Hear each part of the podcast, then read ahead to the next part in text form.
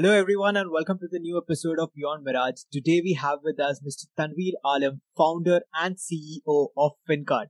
He has more than 23 years of experience in the financial service industry. Prior to Fincart, he was working with IDFC Mutual Fund as director and head retail sales.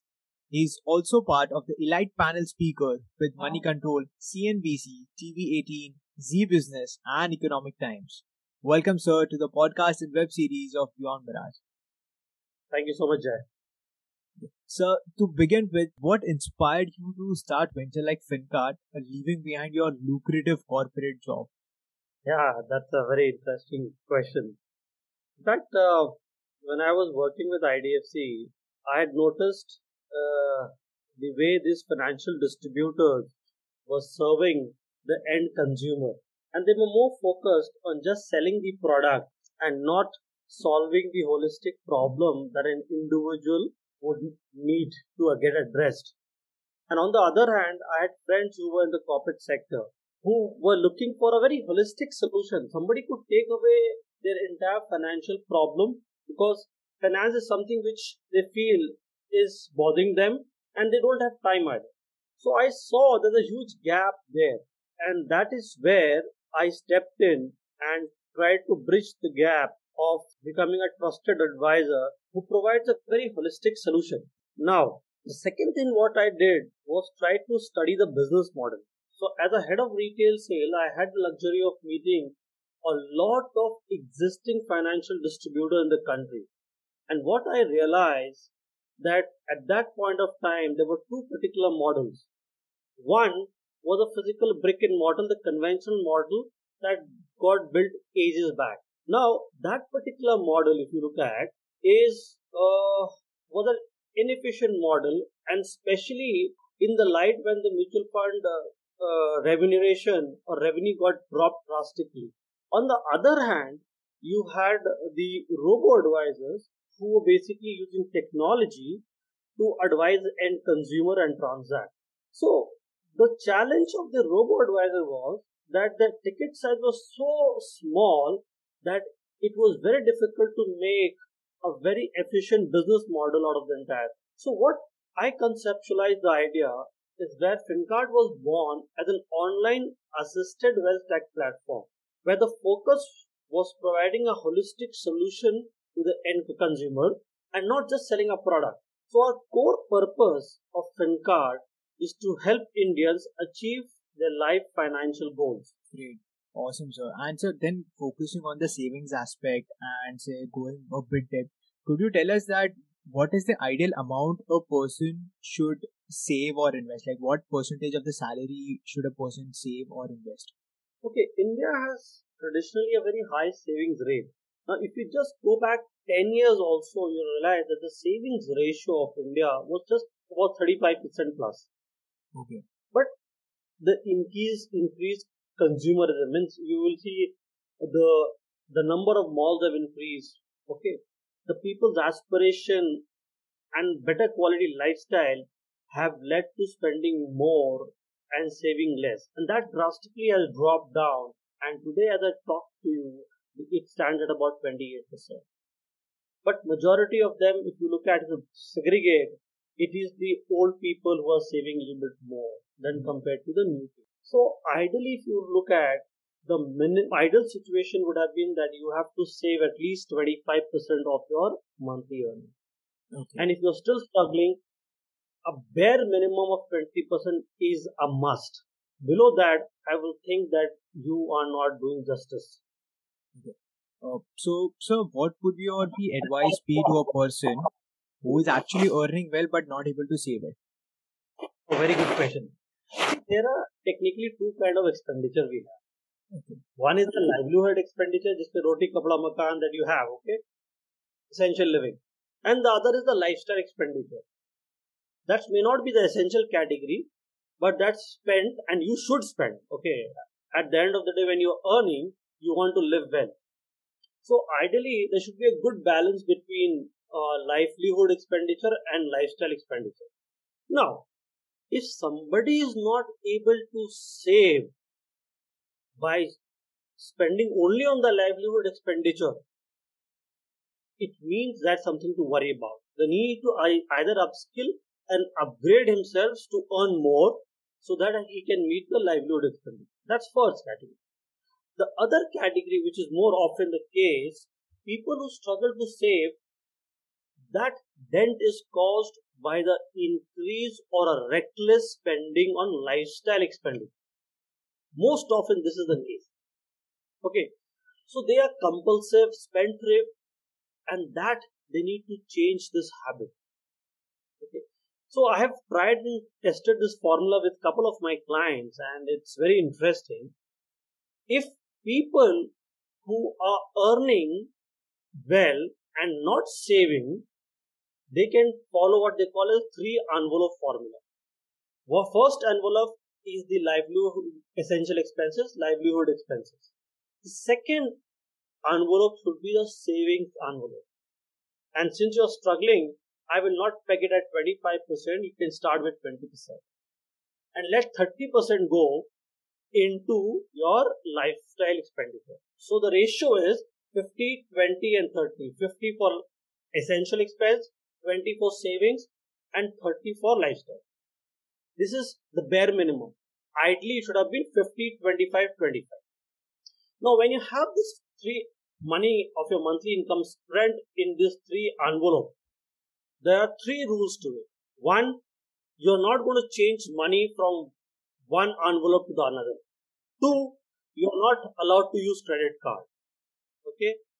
And third, you're allowed to use the money from the respective envelope for the said category of investment. Just follow these three methods. And time and again, I've seen people come to me after three, four months and say, okay, okay, I've saved almost my month's salary now.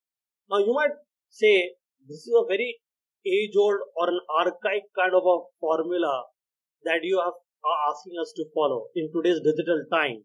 I can save digitally and all. Yes, of course. Many a times to break that compulsive habit and inculcate a new habit, this is done deliberately so that you get into the habit of saving money and spending only which is available to you physically in in the form of an envelope. Amazing. And sir, you uh, in between you talked about the credit cards, and this is something which I was going to come on. Uh, see, we are bombarded with credit card industry and there is a lot of this credit philosophy going on right now into the market. So just wanted to focus on this aspect that is taking credit a good thing or a bad thing or taking loans a good thing or a bad thing? And if yes or if no what is your opinion on that? Can you please elaborate on this aspect? Very good question. See basically companies borrow money and they invest to earn higher return similarly we are individual are same if you're taking any loan to buy assets that generates higher return than the interest on loan. One. Two, it provides you with some tax saving on the interest paid on loans. They are called good loans. And primarily, home loan or a mortgage loan would fall in that category. Okay? But loans taken for consumption or purchasing a depreciating asset is called bad loans. And the worst loans are personal loans and credit card loans. They are very high interest bearing loans and create a severe dent to the financial status of an individual. Having said that, for an individual, I also would not recommend a car loan also because it's a depreciating asset. But having said that, if it, if a businessman wants to take a car loan and save tax on interest paid because that's an allowed deducted uh, reduction in P&L. They want to take benefit of the depreciation and debit all car related expenses in the P&L to save tax. A businessman taking loan on car is very much advisable. So loan is nothing but a choice between instant gratification and delayed gratification. So if you want to take a loan on buying any kind of a consumption asset or a or a, say a car or uh, going for a holiday, going for anything, I would advise that you delay that gratification, save that money. You will realize especially in car, you will save about 30 40% of the money that you pay. You'll save that much. Wow. And uh, so coming to some behavioral aspects, uh, since you talked about consumerism is increasing, you have seen malls are increasing, spending spending uh, capacity is increasing, and since we have now credit philosophy in place, people are borrowing money and spending on consumerism and increasing and has an aspiration to increase their lifestyle basically. So uh, it, there, there's a culture of this status-driven society overall, which I feel. So what do you think, sir? What are your views on this and how it will impact one's personal finance? See, basically, this increased lifestyle or a status comes at a cost. There's a price that you pay. And see, when you're earning enough and spending, then you're within that bracket of 50, 25, 25. Then that's not a worry. When the worry comes, when you're earning say 100 rupees, you're spending 150 rupees to falsely live that status, that is where the challenge comes in. Okay. And you realize that most often this lifestyle, people who are living this kind of a lifestyle will have an expensive car, expensive clothes, will party over weekends, and there is a gap. You are earning say 100 rupees, spending 150 rupees. This 50 rupees perpetually needs to be funded. And where will they get funded? It will get funded by way of credit cards or a personal loan, and those loans come at a very, very expensive cost. And many a times these credit cards are revolved. That takes into a debt trap. So I think this status driven society, if you are not able to afford it, is a very reckless driving and it will lead to a severe financial crisis and one should be really careful about it. So my simple thumb rule to actually look at it, whenever your lifestyle expenditure exceeds 25% of your monthly earning, then that's a red flag for you. You must be very aware of that situation. Perfect. So that envelope thing is going to help us everyone 50 25 25 that should be the thumb rule for every one of us so yeah and sir what what factors one should consider while doing a financial planning. So there are a lot of listeners who would like to know about this because they are entering into this phase. So as since you have so much of experience can you guide us that what factors one should consider while doing some financial plan very good. So i'll share a few things very important thing out there. One is the benefit of financial planning. And then I will tell you the components of the financial plan that one should consider. Okay. Uh, see, financial planning is nothing, it's an organized way of investing your hard earned money for a specific purpose or a goal that you wish to achieve with that money. Okay. Now, there's a beautiful book written and a research done uh, with 100 Harvard Business School students. What they call, and the book is called What They Don't Teach You at Harvard Business School. Okay. So, uh, the researcher and the author went to a batch of 100 Harvard students and asked them only two set of questions. Two questions rather. One, do you have a goal? Two, do you have a written plan around it? The first set about 84% people neither have a goal nor a plan. The second, 13% had a goal but no plan. The third category, minority, 3% only, had a goal and a written plan. So the author and researchers goes back to the same set of audience after a period of 10 years and the only criteria to evaluate how they have done in life was the net worth. The first category of people, the average net worth was 100 rupees. Second category of people, by virtue of having just a goal in their mind vaguely, the average net worth was 200. The third category of people who had a goal and a written plan achieved an average net worth of 3000. Wow. So, the financial planning that you do helps you to achieve much more with the same amount of money. This concept is relatively new and hence people do the same mistake of doing ad hoc investing. Financial planning would help you achieve much more with the same amount of money. Now that's the benefit of financial planning. The second category, what it should have, see financial planning is like going, life is not certain, right? Mm. It's like going on an any adventure trek. When you go on any kind of adventure, say a river rafting, what will you do first? You will ensure that you have a life jacket, you have a helmet, you have equipped well, right? In financial planning, I will break down into five components. That's a kind of a trademark process that we have built. It's based on first portion takes protects your hard-earned money that you have. The first you should have an emergency fund. The second category should be your necessary insurance, which I call risk protection, which is your medical insurance and term insurance. Third category, if you have a family history of critical disease, you must have a critical health insurance also. These three are very, very important.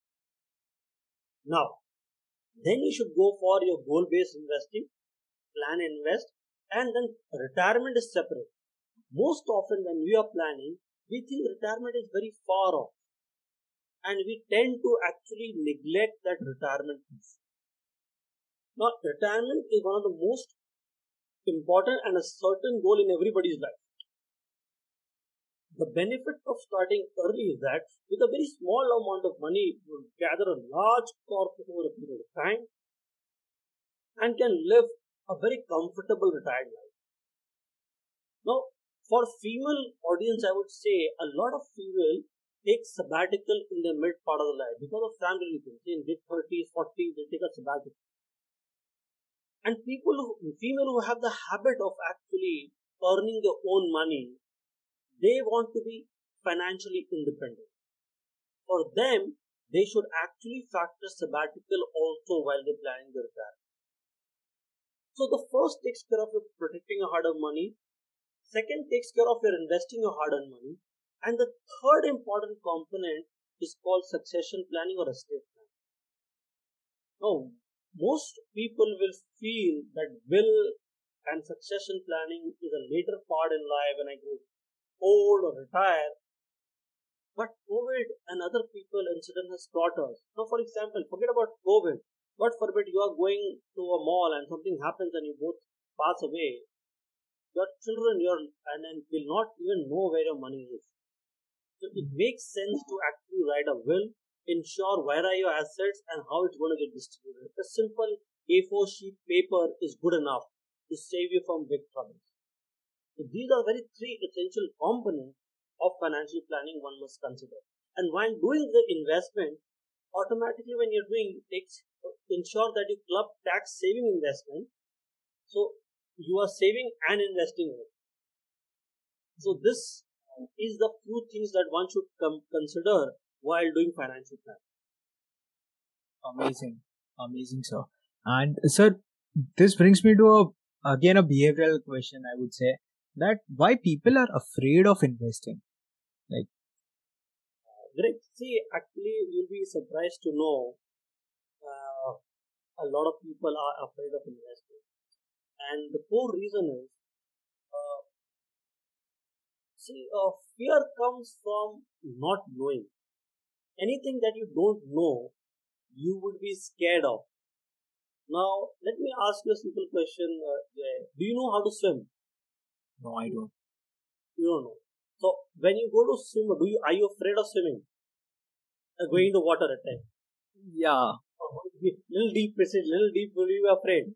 Yes, definitely. Okay, so this is a behavioral tool.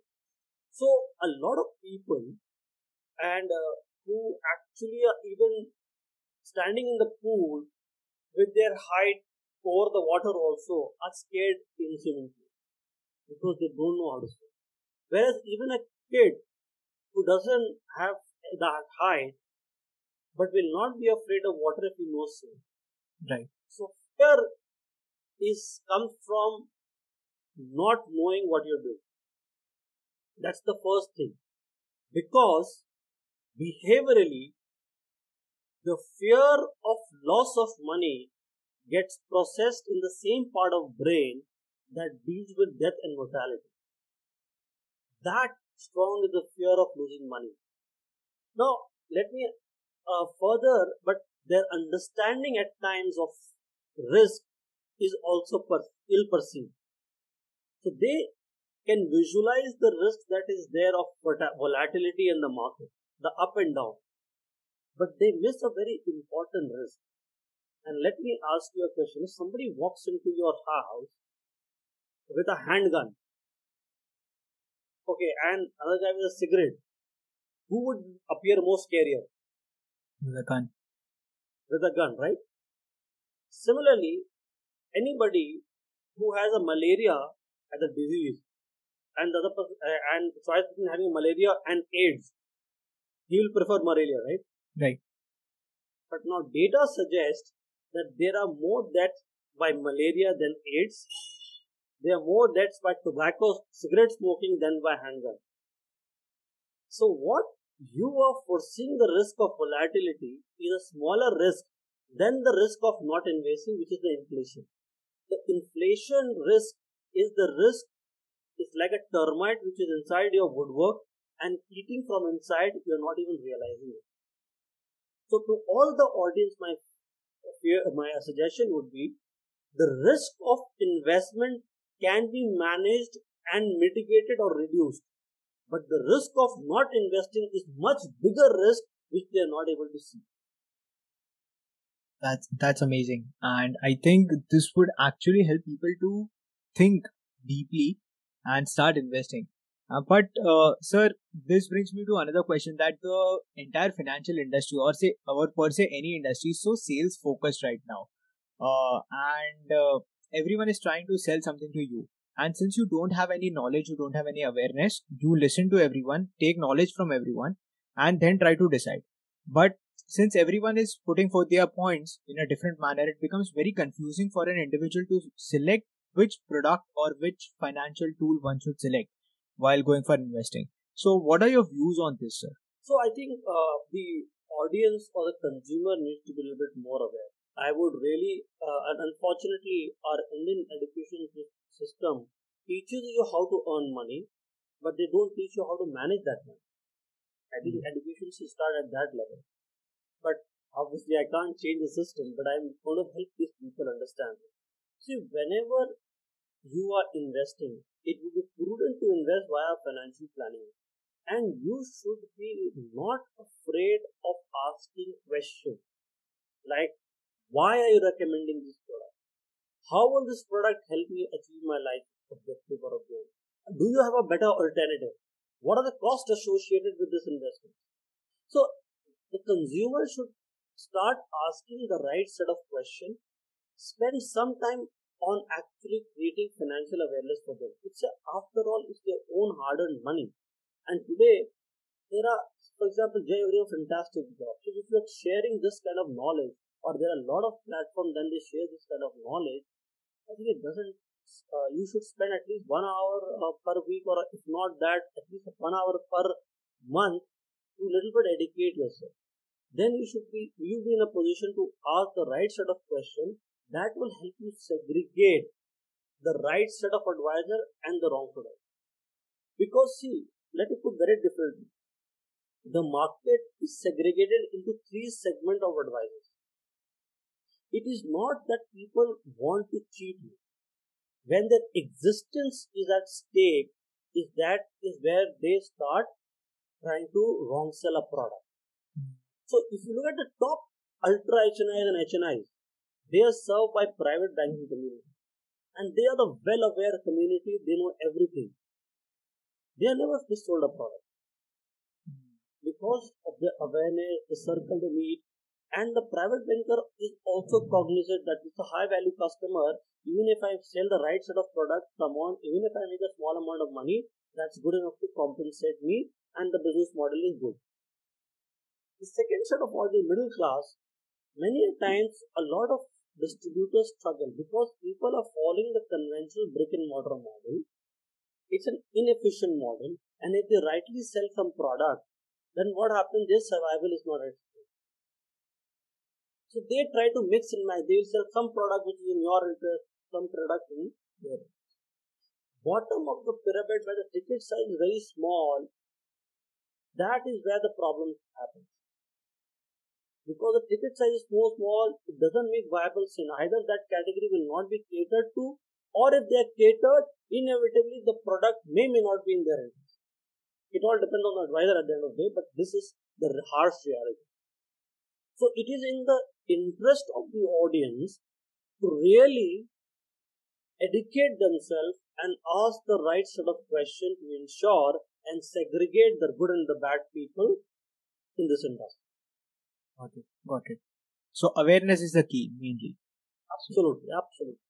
Okay, perfect. And sir, uh, I have two questions. One is, uh, first one is, uh, there is something which is said that you are getting wealthy, and the second one is like staying wealthy. So, what are your views on this? Oh, very good. Okay, in fact, uh, it's a very good question. So, uh, let me use an anecdote. So, for example, if you look at Mike Tyson, Jim Carrey, and a lot of celebrities who've earned a lot of wealth, but their life is in misery or they went bankrupt. Why is it so? The reason is very simple. They have been investing money in assets which is not yielding or generating. For example, Mike Tyson had lavish homes which you don't need. Okay. That's for consumption. They had, had gold bathtub, bathtub made of gold. Had tigers and leopards pets. Same with Jim Carrey. They as pets. So you are investing in assets or in products which as either for consumption, a lavish mansion which is not serving a purpose. Two, investing in something which is not yielding you return. If you are investing that hard earned money in assets which generate returns, then you will stay wealthy. Okay. So spending money purely on consumption or buying depreciating asset or buying asset which will be which will be a, like a money guzzler. It'll suck off money. Like if you're having pet at leopard and tiger, imagine the pain that you will have to maintain that. So it suck a lot of money from you. So those kind of habits are sure short way of taking you into bankruptcy or pure financial state. इसलिए बोलते हैं ना बहुत से लोग बोलते हैं कि यार he he used to be a rich वो पहले बहुत रईस हुआ करता था so why is it so because he did not protect his money or invest in money prudently that would have maintained him or wealthy secondly staying wealthy i have a very simple formula see if you have money and that allows you the comfort of freedom to do whatever you like without having to bother where your next meal will come from that's the state of being in wealth. And that can only happen if you create passive income. And so, uh, one question I have, which I ask all of my guests, is that what is success according to you? Okay, success to me is uh, very simple. See, it's, to each one it will be different. Okay, some people will have a lower aspiration. There's nothing wrong with it. Because I have a friend. He said, "I don't want to go beyond this." So is up to each to each one. But in a simple line, if I have to say, I will repeat what I said. Success is something which you can do at your will and comfort without having to bother where your money will come from. Wow. If you actually able to get to that state, that's the real success. Money does not necessarily equal to success. So I have may have all the money, but I don't have time then that to me I think will not be a success. So I am able to take off leave whenever my family wants. So I think that is I am able to take vacation and I'm not a slave of that uh, money. So then that is to me success. Success is your ability to do things, enjoy work, enjoy life, and have enough money to support that. Amazing. And so, any final view, uh, comments that you would like to tell our audience? See, I say I, very simple. I'd say that money is hard earned, and uh, it's your it's your hard earned money. You have to be the custodian of this hard earned money. Okay? And for that, if you need to little bit learn and upgrade yourself, by all means one should do. Don't fall prey to someone's uh, uh, trap of selling your product. One. Two, I want to give a very simple rule. There is no shortcut to creating wealth. A lot of my clients earlier said Bitcoin, cryptocurrency and all. I say, if I don't understand something, I am not. So I realized that there is no shortcut to wealth creation. And third thing I'll say, everything in life that we do, consistency is more important than just one ad hoc quantity now I take draw inspiration from marathon. I, I run a lot. So what I have realized, I can't suddenly wake up in one fine morning and say start. But small, small effort consistently over a period of time will help you create long-term wealth. Similarly is with marathon. So the, the secret to wealth creation lies in power of compounding. It is not timing the market, it is time in the market that helps you create wealth. So all things falls with consistency. If you do these two, three things right, nobody can stop you from becoming rich or wealthy. Amazing. Uh, thank you so much, sir, for sharing all the insights, all the knowledge that you have with us in this short span of time. Uh, it was really great to interact with you. I hope this this podcast reaches to many people and it will help them to create awareness and it will help them to do their financial planning in a better manner. Thank you so much, sir. Thank you, Jay, for having me here. Really appreciate it. It was fantastic chatting with you also.